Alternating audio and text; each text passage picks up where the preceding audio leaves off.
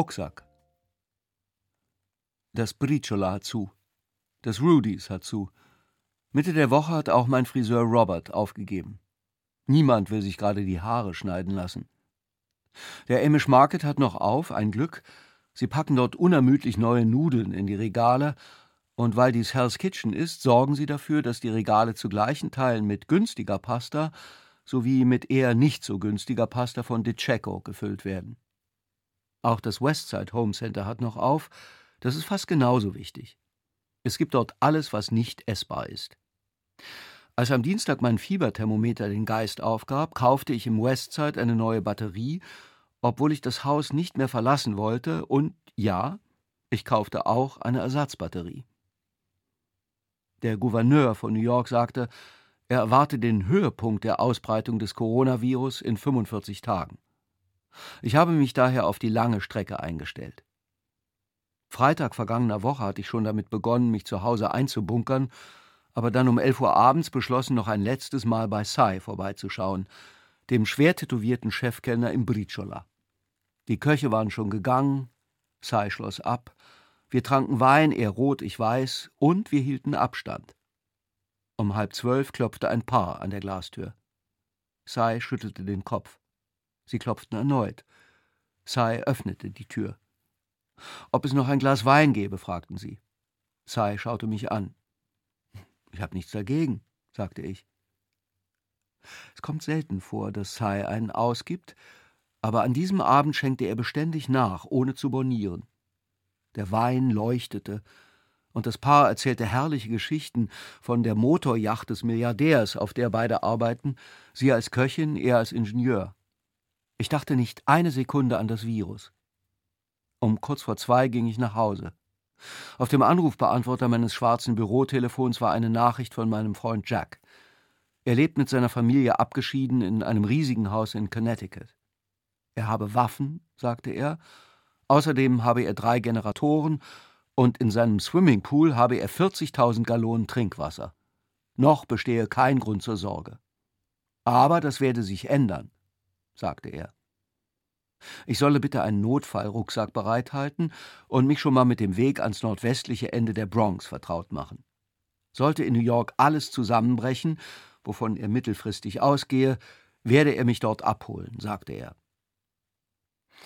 Jack hat einen kruden Sinn für Humor, aber ich fand's nicht unwitzig und ging lächelnd ins Bett. Am nächsten Morgen erinnerte ich mich nur vage an die Nachricht. Ich hörte sie erneut ab nordwestliches Ende der Bronx. Zu Fuß, dachte ich, müsste das in knapp vier Stunden zu schaffen sein.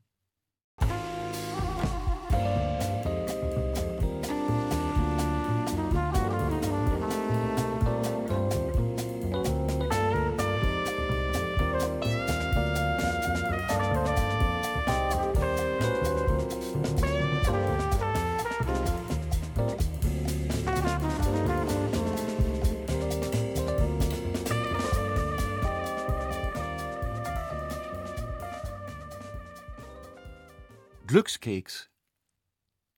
Auf der 8th Avenue in Hell's Kitchen gibt es ein Restaurant namens China Gourmet, das hauptsächlich vom Lieferservice lebt, aber es stehen auch ein paar Plastiktische darin mit passenden Plastikstühlen, und dass auf diesen Stühlen immer, wenn ich das Restaurant auf dem Weg zum Central Park passierte, ausschließlich asiatische Bauarbeiter saßen, nahm ich für den Laden ein.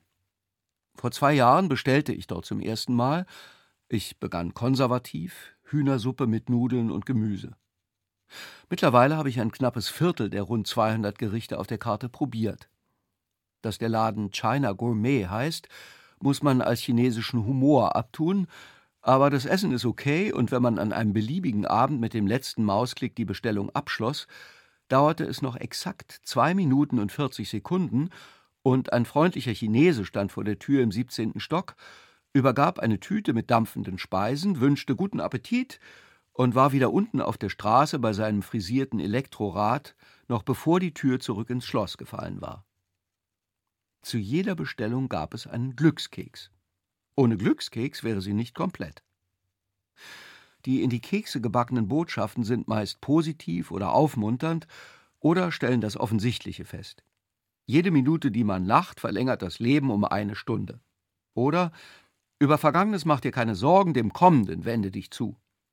Oder der Hamburger Sportverein wird bald in alter Herrlichkeit erstrahlen. Solche Sachen. Die letzte Glückskeksnachricht, die ich von China Gourmet mit einer großen Portion Kung Po Shrimp bekommen habe, besagte, das feste Land ist immer in den Gedanken des fliegenden Vogels. In New York leben knapp 600.000 Menschen chinesischer Abstammung. In jüngster Zeit sind manche von ihnen beschimpft worden, in der Subway, auf den Straßen, als wären sie persönlich für die Ausbreitung des Virus verantwortlich. Ich habe das nie aus der Nähe erlebt, da ich seit zwei Wochen in Quarantäne bin, aber wenn ich es in den sozialen Medien sah, dachte ich, dass nun auch die Weltstadt der Toleranz allmählich beginnt am Rad zu drehen. Es war, als sehe man Menschen am Werk, denen der Glückskeks gesagt hatte, die dunklen Winde wehen deine Seele in die Hände deines persönlichen Teufels. Als ich in dieser Woche bei China Gourmet bestellen wollte, und zwar auch, um Solidarität zu zeigen, erhielt ich die Nachricht, Bestellungen sind gerade nicht möglich.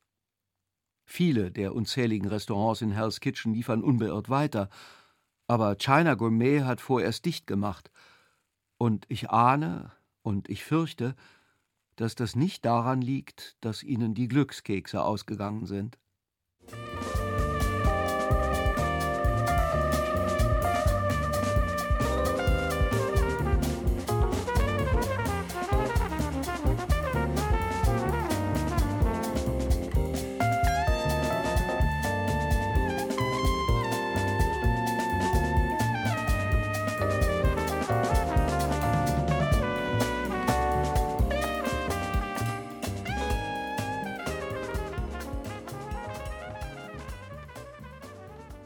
Vier Zeichen.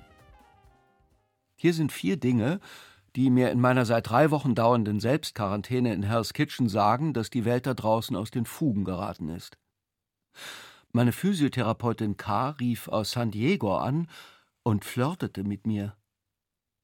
Mein Freund Jerry erzählte, dass er zum ersten Mal in seinem Leben selbst ein Tellergericht gekocht habe. Er hat manchmal gegrillt, aber nie gekocht, da war er eisern.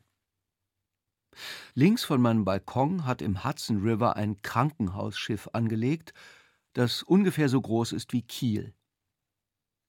Meine Freundin B. aus Hamburg hat gerade für ihren neuen Roman, der im kommenden Jahr erscheinen soll, eine, man muss es wohl so sagen, rassige Sexszene geschrieben. Ein Zeichen bedeutet nichts.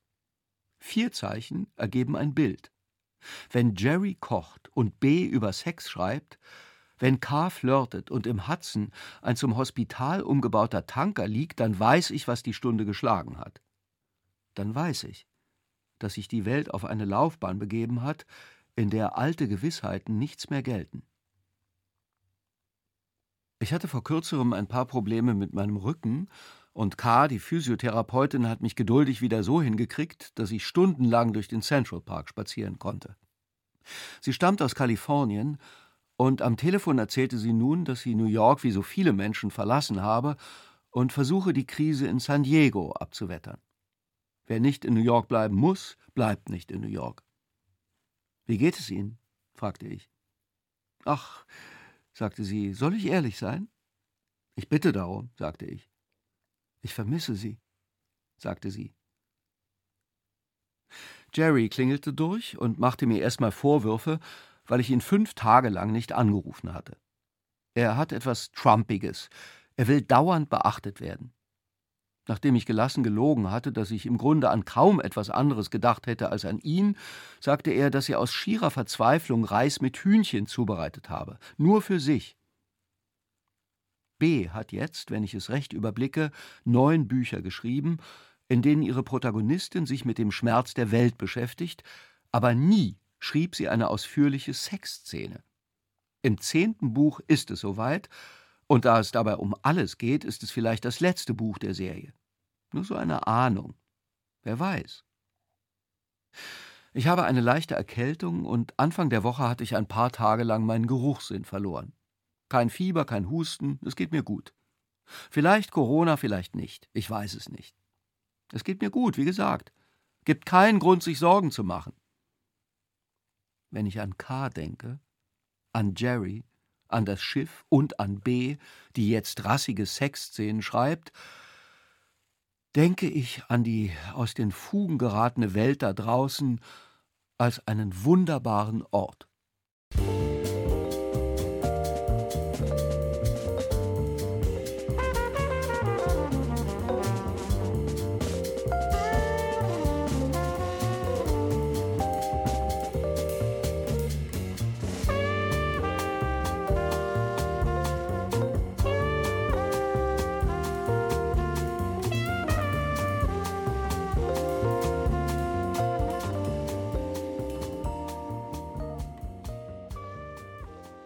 Masken. Heidi P. hat geliefert. Am Wochenende hatte sie mir und zwei Dutzend weiteren Menschen geschrieben, dass sie ab Montag vorübergehend nicht mehr in ihrem Beruf als Ingenieurin arbeite, da keine Aufträge reinkämen. Also sitze sie mit R, ihrem schottisch-philippinischen Freund, und Scooter, ihrer neurotischen Katze, zu Hause in der Zwei-Zimmer-Wohnung in Downtown Manhattan fest, knapp südlich der East Houston Street. Heidi stammt aus Pittsburgh das einst das Zentrum der amerikanischen Stahlindustrie war. Die Stadt wird bis heute Steel City genannt, und man übertreibt nicht, wenn man sagt, dass Heidi zu einer wahren Tochter Pittsburghs herangewachsen ist, zu einer Lady aus Stahl. Selbst R würde dieser Beschreibung nicht widersprechen. Gerade R würde dieser Beschreibung nicht widersprechen. Er liebt es, zu Hause zu sitzen und nichts zu tun. Insofern konnte er der Corona-Sache immerhin einen guten Aspekt abgewinnen. Er saß und tat nichts, das war gut. Keine Ahnung, ob er in diesen Momenten der würdevollen Muße, der lustvollen Vereinigung mit dem Nichts wirklich glaubte, dass etwas über die Welt gekommen war, das Heidi stoppen könnte. Die beiden sind seit einem Jahrzehnt zusammen. Ich schätze, in seinem Innersten wusste er, was geschehen würde. Während er also saß und nichts tat, rumorte Heidi durch die Wohnung. Aus Schubladen und Schränken wühlte sie Stoff hervor, sie baute die Nähmaschine im Wohnzimmer auf, probierte ein wenig herum, und bald hatte sie ihre Methode gefunden. Die ersten 20 Gesichtsmasken waren im Nu genäht. Liebe Freunde, schrieb sie anschließend, Müßiggang ist allerlaster Anfang. Wir alle brauchen Masken und ich habe Stoff und Zeit. Wer eine haben will, kostenlos natürlich, gibt kurz Bescheid. R und ich liefern nach Hause.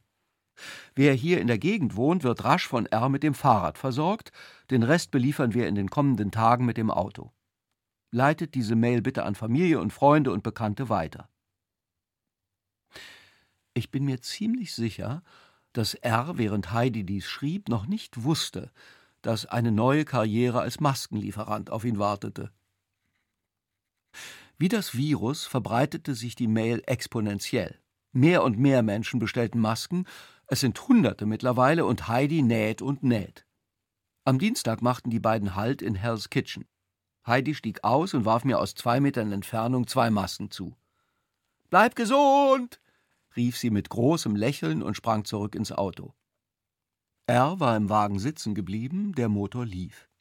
Er nickte mir kurz zu, ausdruckslos, aber ich bilde mir ein, dass ich in seinen Augen eine große Zufriedenheit sah, weil er seine Freundin vielleicht noch nie so strahlend erlebt hatte.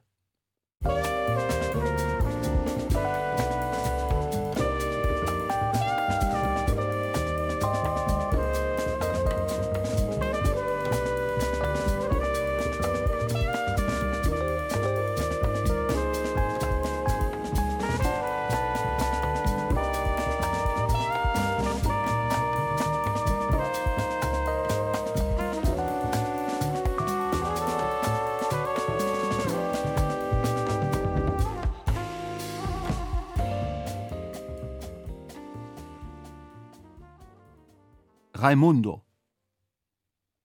Dass ich ein bisschen durchdrehe in meiner Selbstquarantäne in Hell's Kitchen, merke ich daran, dass ich seit zwei Wochen versuche, mir das Gitarrensolo am Ende des Liedes Hotel California von den Eagles auf meiner spanischen Raimundo beizubringen. Es gibt irre tolle Raimundos, aber meine ist eine betagte, ächzende Gitarre, 30 Jahre alt, die, wäre sie ein Fußballclub, in der Liga von Preußen Münster eher kämpfte als glänzte. Eigentlich gibt es zwei Soli am Ende von Hotel California, die einander ergänzen, aber gut. Die spanische Gitarre spiele ich so, wie ich früher Fußball spielte oder meine großen Liebesbeziehungen führe, mit aller Leidenschaft. Aber von den Göttern mit erschreckend wenig Talent gesegnet. Dass ich nicht schon vor der Quarantäne durchgedreht bin, liegt auch daran, dass ich von meinem Balkon aus auf einen Parkplatz blicke. Ich wohne im 17. Stock eines ehemaligen Schwesternwohnheims, so dass ich von weit oben auf diesen Parkplatz schaue. In den absolut durchgedrehten Zeiten vor wenigen Wochen, an die wir uns heute als die Normalität erinnern wollen, nutzten die Parkplatzmenschen jeden Quadratzentimeter Asphalt. Man gab sein Auto an der Einfahrt ab, sagte, wann man es wieder abzuholen gedenke, und entsprechend parkten die Parkplatzmenschen den Wagen. Wenn eine gewisse süddeutsche Zeitung mir eine Stunde der Muße gönnte, saß ich oft auf diesem Balkon, einer mit welliger Teerpappe ausgelegten Freifläche, die von einem wackligen Geländer umstanden wird. Ich schaute runter auf den Parkplatz, und ich fragte mich stets, ob ich in diesem Rhythmus aus Einparken, Ausparken und Umparken ein Bild erkennen müsste, ein Gleichnis. Manchmal kam jemand früher zurück als geplant, um seinen Wagen abzuholen aus der, sagen wir, siebten Reihe. Das bedeutete, dass mindestens sechs Autos aus den Reihen davor bewegt werden mussten. Erst runter vom Parkplatz, dann wieder rauf auf den Parkplatz. Ein Ballett. Der Parkplatz bietet Raum für, wenn man ihn wirklich vollstellt, rund 200 Autos. Während ich das schreibe, stehen dort exakt vier Autos, und wieder frage ich mich, ob ich darin ein Bild erkennen müsste, ein Gleichnis, ein Symbol. Klar, man könnte nun behaupten, dieser Parkplatz zwischen 51st Street und 52nd Street sei der Pulsschlag der Stadt. Aber das ist er nicht. An diesem Mittwoch setzte ich mich mit meiner Gitarre auf den Balkon. Der Himmel über Hell's Kitchen zeigte sein sanftestes Blau. Drinnen hatte ich die Nadel auf die Platte Eagles Live von 1980 gesetzt. Das erste Lied erklang, Don Henley sang You can check out anytime you like, but you can never leave. Ich schaute auf den Parkplatz und ich schaute auf den Himmel. Als dann das Solo kam, spielte ich es, so bilde ich mir ein, Ton für Ton mit.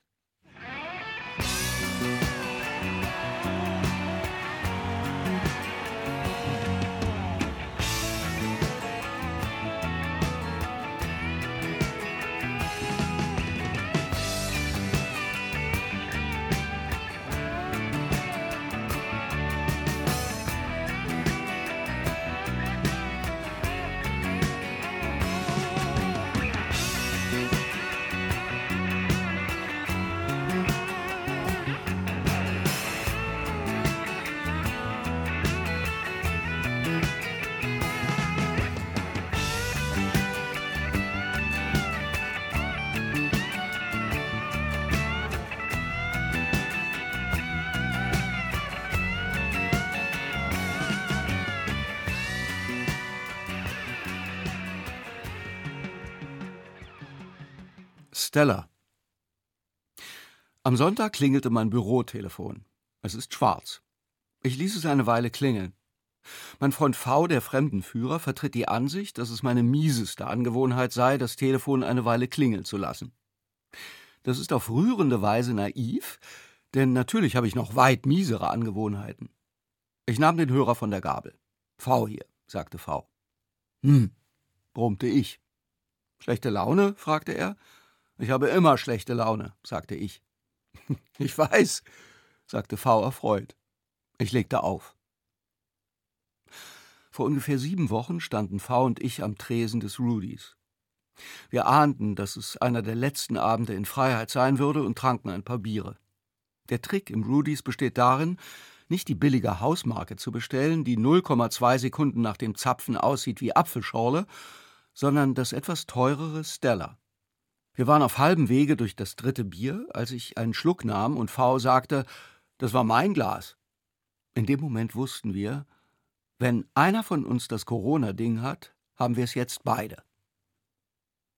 V war wenig zuvor von einem Urlaub aus Venedig zurückgekehrt, wo er mit seiner Freundin R Gebäude angesehen hatte.